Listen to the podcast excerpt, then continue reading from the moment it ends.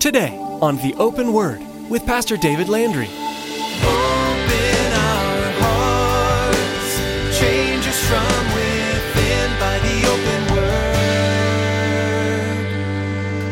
Give us ears to hear your truth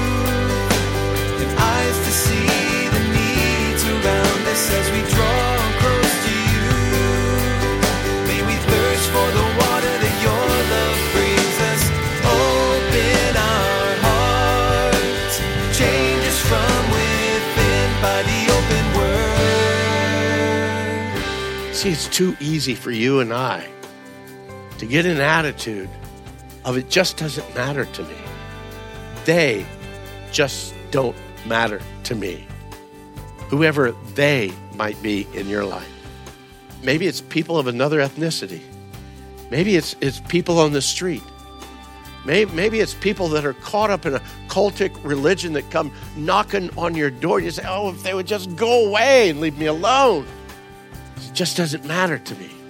I don't believe that there's a human being that God has created that God doesn't care about and that we should also care about.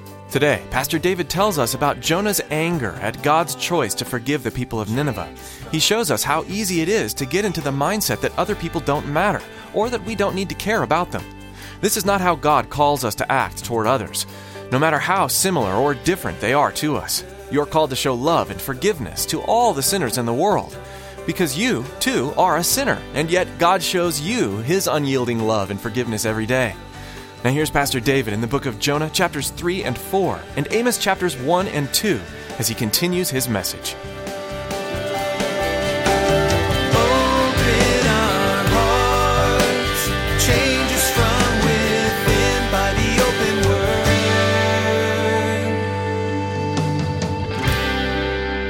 Talking 760 or so right now, uh, BC. Remember, 40 years later, it's the Assyrians that come and attack the northern kingdom, Israel, and destroy it, wipe it out. What happened in 40 years? Well, let me ask you this What's happened in the United States in 40 years or 60 years? You see, one generation does not guarantee the salvation of the next generation. Amen?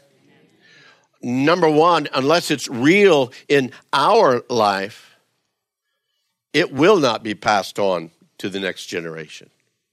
And unless it's real and unless we take an active part in it, it is not passed down to the next generation. And the next generation, God has God has no grandchildren. Have you ever heard that saying? He has no grandchildren. It is children, and they are children by adoption. For the Assyrians and what happened with Nineveh, the, the, the revival, the repentance that took place there, apparently it only lasted for a few years. The next generation, the next leader, the next king and, and ruler of Assyria did not have the same heart as this one. And we find out that again, they went back to the wickedness, went back to the vileness of who they were. And yes, God destroyed them. God destroyed them later by, again, a coalition of nations, of, of, of Babylon, of, of the Medes and the Scythians, that they came to them in 612 and destroyed the Assyrians at that point in time, destroyed Nineveh. They destroyed Nineveh so completely that a Greek satirist by the name of Lucian wrote this Nineveh is so completely destroyed that it's no longer possible to stay where it stood. Not a single trace of it remains. Well, that was true during the time of the Greeks. Now, since then, the archaeologists have actually found that. They found that actually in Nineveh, it was such a great city, it had two walls, an outer wall and an inner wall for protection. Pretty well, again, uh, uh, impenetrable. The inside wall was, 50, catch this, it was 50 feet wide. They said that they could race chariots along the top of that inside wall going two different ways. There was that much room. Not only was it 50 feet wide, but it was 100 feet tall. You want to race chariots on top of a wall at 100 feet? I don't know. That's, yeah, that's some tough people. Well, they did finally fall, but you know what? At that point in time, there was repentance. And so Jonah celebrated. He sent report back to the, the main offices of, of, of their particular denomination. And he said, listen, we've got so many conversions here in Nineveh. I ought to be moved up the, the denomination. No, that's not what happened, is it? Not at all. No. As a matter of fact, Jonah got really ticked by the fact that these people repented. Can you imagine that? Seeing somebody that is so vicious and so vile and yet, because you told them, because you told, came to, you had the boldness to come, you know what, if you don't change your life, God's going to take you out. And then they changed their life. What do you do with that? I'll tell you what Nineveh, or what uh, Jonah did with that he had a pity party. He just kind of pulled over and he said, Well, I'm going to sit back and I'm going to watch and see what's going on with these guys because I cannot believe that God's going to go 40 days and not take these guys out. I can't believe that. But that's exactly what it did. It, uh, again, chapter 4, it displeased Jonah exceedingly. He became angry. And so he prayed to the Lord, Oh, God, wasn't this what I told you was going to happen when I was still in my country? That's why I ran from you to Tarshish, for I know, catch this, I know that you are a gracious and merciful God, slow to anger and abundant in loving kindness, one who relents from doing harm. You know what? If we really know that God is that way, if we really grab hold of that, do you, do you, do you realize, man, the, the joy that can fill our hearts? The peace that can fill our hearts? Because we know, man, every time I stumble, every time I fail you, I can go back, not to the Psalms, I can go back to the book of Jonah, and I can be reassured that God is gracious and merciful. He's slow to anger, He's abundant in loving kindness, one who relents from doing harm. But again, Jonah wasn't too excited about all the conversions. It says, Therefore, O Lord, you might as well kill me because it's better for me to die than to live. You got to wrap your head around that mindset that he hated these people so much that to see them converted, he says, I just soon die. Hopefully, there is no one or no people group in your life that you have that thought for. God help you if that is the case. Verse 4 the Lord said to him, Is it right for you to be angry? Kind of stopped it right there. Because Jonah went out from the city, sat on the side of the hill, made himself a shelter, sat under it. He wanted to wait for those 40 days, see what happened. But God prepared a plant made it come up and grow over Jonah so that it gave him shade during the day, get him out of his misery. Jonah was very grateful for the plant. But as the morning dawned the next day, God prepared a worm. Let's see, he prepared a fish uh, before that. Now he's preparing a worm uh, he prepared a worm and it damaged the plant so much that it withered. And as, as the sun came up, uh, the sun prepared a vehement east wind, and the sun beat on Jonah's head so that he grew faint. And then he wished death for himself again. And again, this is the second time. It's better for me to die than to live. Then again, God comes to him and says, Is it right for you to be angry about this plant? And he said, It's right for me to be angry, even to death. Jonah, I think, has an attitude problem. I don't know if you caught that or not. I think Jonah has a major attitude problem because in Jonah's life, we see absolutely no compassion. We see absolutely, uh, well, a, a, a, his obedience came when God you know, strong armed him, in essence, to doing what he was supposed to do. And because there was no obedience, because there was no compassion, guess what? There was no joy in his life. There was no joy in serving the Lord. There was no joy in the repentance of this people. None of that was there. The Lord told him, verse 10, You've had pity on the plant that you've neither labored nor made grow, which came up in the night, and it perished in the night. Shouldn't I have pity on Nineveh? That great city in which there's more than 120,000 persons who can't discern between their right hand and their left, and much livestock. There's a lot of discussion as to that 120 persons that can't distinguish between their right and the left, probably being just young children, 120,000 young children in Nineveh. And do you really want me to wipe them all out, Jonah? And again, this, this is where the, the book ends. And it frustrates me that it ends there because I don't know what happened to Jonah. You know, I'm, I'm thinking, okay, Jonah, by now, okay, now God's cracked through that hardness of your heart. By now, he, he got your attention. Did I really want to see 120,000 children destroyed by God? Or was Jonah one of those guys that just lurked away and said, It just doesn't matter to me? You see, it's too easy for you and I to get an attitude of it just doesn't matter to me. They just don't matter to me. Whoever they might be in your life. Maybe it's people of another ethnicity. Maybe it's, it's people on the street. Maybe, maybe it's people that are caught up in a cultic religion that come knocking on your door and you say, oh, if they would just go away and leave me alone.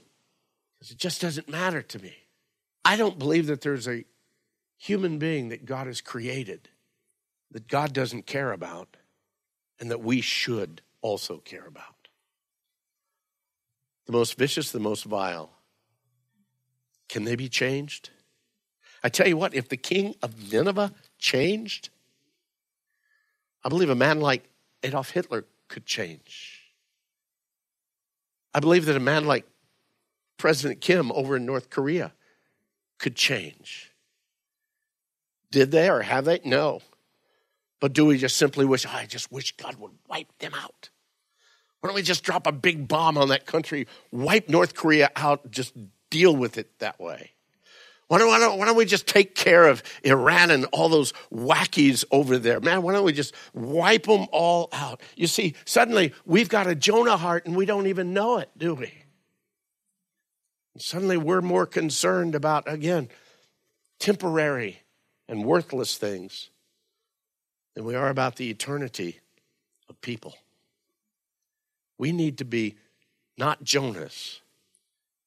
We need to have the heart and the compassion of God in our lives. God sent another prophet, a fellow by the name of Amos. Interesting thing about Amos is that he was a minor prophet, major message, no doubt about that. But Amos didn't go to just one country. Amos had a message for a multitude of countries. We look and we understand that he's, he's not really a, a prophet by trade, I mean, he was just a workman. As a matter of fact, over in chapter 7, we read that uh, he says, Hey, look, I, I was no prophet, nor was I a son of a prophet. I was just a sheep herder. I was just a carpenter. I was just a truck driver. I was just an office worker. I was, you, you name it, whatever, you know, because God can use whatever you're doing today for His glory. I just worked in the plant over there on that assembly line. Then the Lord told me as I, as I followed the flock, or took me as I followed the flock. And the Lord said to me, Go prophesy to my people Israel. You see, God can pull us out of some places that uh, might really amaze us. We might say, Man, I didn't go to seminary. I didn't go to Bible school. I didn't do this. I didn't do that. But you know what? God can use you if you're willing. If, you're, if you don't have the heart of a Jonah, God can use you. But the amazing thing is, God even used the heart of a Jonah. But how much better if we are willing to go? What is the message overall of the book of Amos? There's going to be a lot of, uh, again, prophecies uh, against a lot of nations here again, uh, the destruction of these nations because of what they've done. But what's the overall message that we're going to find in the book of Amos? I believe that it's this when all is going well, does that mean that God is in it? You see, there's a theology, uh, uh, not really a theology, there is a doctrine, there's a teaching going on and has gone on for years within Christianity that says God just wants to bless you, God wants to prosper you, God wants to make you healthy, wealthy, your, your, your, your spouse good looking, your children all obedient. Just God wants to do that. And if you have enough faith, if you have it, believe it, then, then everything's going to be wonderful and fine. But you know what? That's not true. That's just not true. Just because things are prosperous, just because things are going well, does that mean that God's in it? No.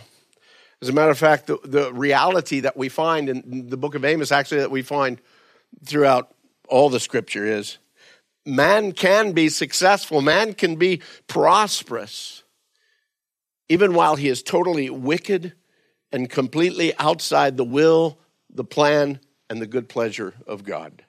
We see that again, even, even in the Psalms, as the, the psalmist Asaph wrote, Man, I looked around the world and I saw all the wicked, and they were, man, all of them were prospering and everything was going good for them. Why am I keeping my hands clean? It's a struggle he had. One of the things we know, we see, yeah, man can live in this temporary life in what appears to be great success and great prosperity. But the other truth is, and that this is also what Amos teaches us, is that judgment does come. We can try and put it off as long as we want and push it off as long as we want, but judgment does come. When we look at, again, the, the countries that Amos is going to be uh, prophesying to, it's in that whole area uh, that surrounds Israel and Judah, all the nations that are there. We look over in chapter one of the book of Amos. And again, uh, he is writing somewhere around 760, about the same time as, again, the, the, the, the writing, the prophecy, uh, the events of Jonah. Amos is writing here at 760 BC. Uh, again, another 40 years, Israel is going to fall. But in the meantime, there's all of these other countries. The words of Amos, who is among the sheep breeders of Tekoa, which he saw concerning Israel in the days of Uzziah, king of Judah, and in the days of Jeroboam, the son of Joash, king of Israel.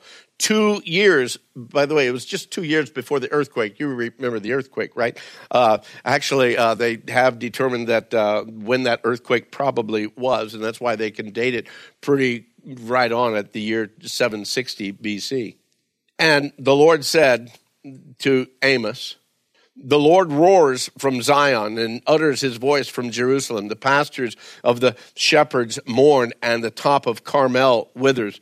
In other words, during the reign of Jeroboam there in Israel, at this point in time, at 760, 40 years before their destruction, it was a great time of prosperity. Everything was going great. I mean, you, just couldn't ask for a better life. In Israel, everything was going good. Uh, you, the, the, the harvests were great. The, the, the country was gaining wealth. Everything looked really, really great. But yet now, uh, Amos comes in and says, No, what you don't understand is the pastures right now, they're mourning.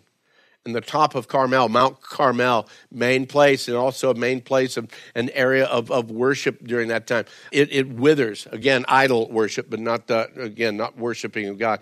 But first of all, his message goes to some of the surrounding nations. He says, for three transgressions of Damascus and for four. And Damascus is actually found in Syria, just to the north of Israel. It's the capital city there says, For three transgressions and for four, I'm not going to turn away its punishment. They, they've threshed Gilead with implements of iron, and I will send a fire into the house of Hazael. I'll devour the palaces of Benhadad.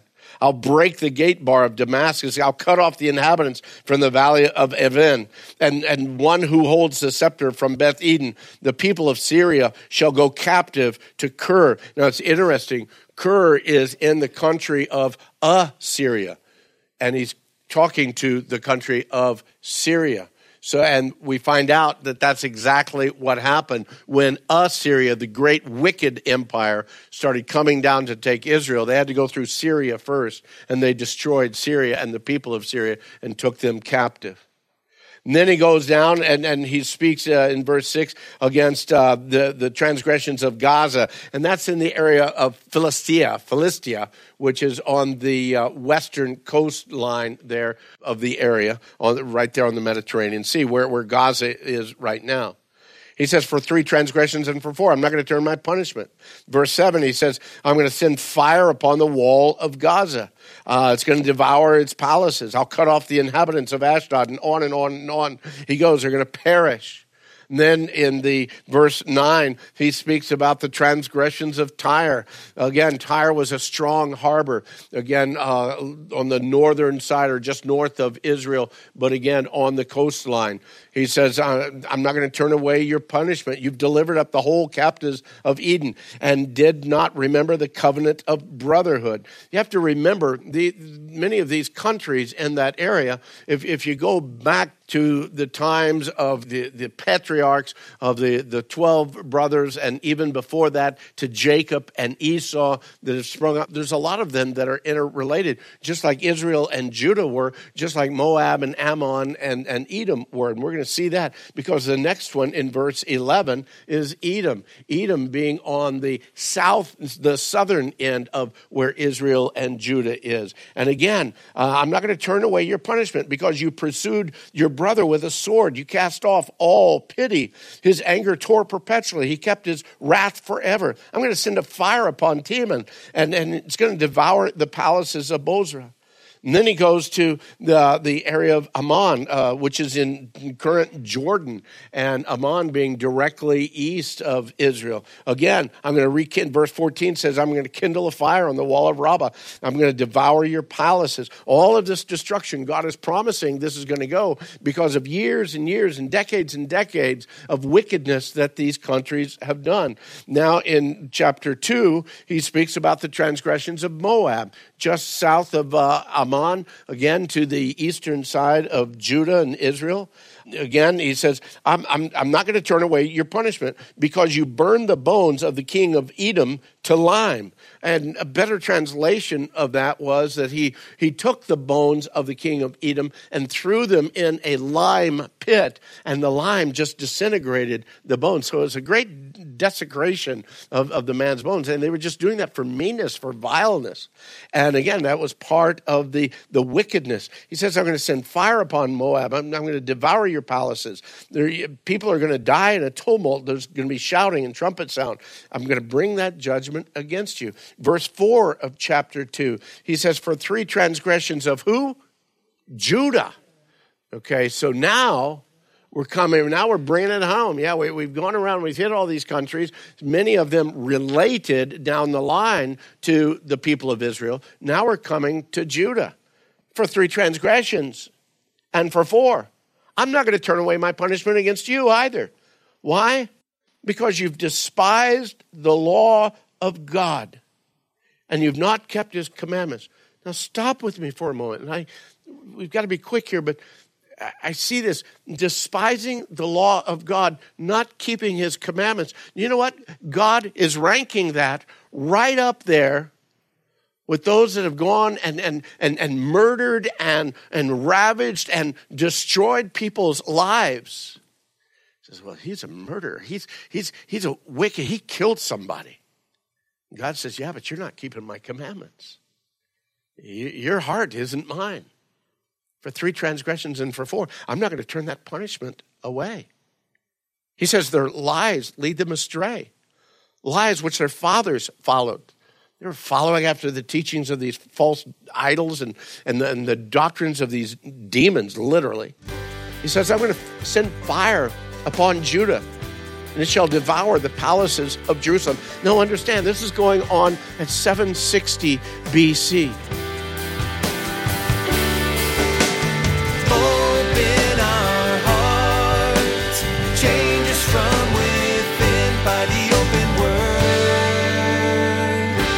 Surprisingly and sadly, too many followers of Jesus are Bible illiterate. They know a few basic names or facts, but the abundance of truth and love inside this great text is getting lost. This is why Pastor David feels it's necessary to take some time to work through the Bible in this series, and we're so glad you've joined us here on the Open Word for it. Each time you tune in, Pastor David will be giving you an accurate and succinct dialogue of a book of Scripture, pointing out the key passages and truths that everyone needs to be aware of. If you missed any part of today's message or any part of this series, we encourage you to visit our website. You'll be able to listen again at theopenword.com. Don't forget to subscribe to our podcast, and please feel free to share these teachings with your friends and family. Everyone can benefit from this Through the Bible series. Are you in the Casa Grande area? If so, Pastor David has an invitation to extend to you. Every message you hear on the open word is one that I shared here at Calvary Chapel of Casa Grande, a great church where I enjoy my role as senior pastor. I'd love to see your face next time I get up to teach, and I'd really enjoy meeting you afterward. Please consider coming on out and joining us this weekend. You'll be able to find all the information you need at theopenword.com. Just click the Calvary Chapel link at the bottom of the page. See you there. Thanks, Pastor David. That's all for today. But join us next time to continue through the Bible here on the Open Word.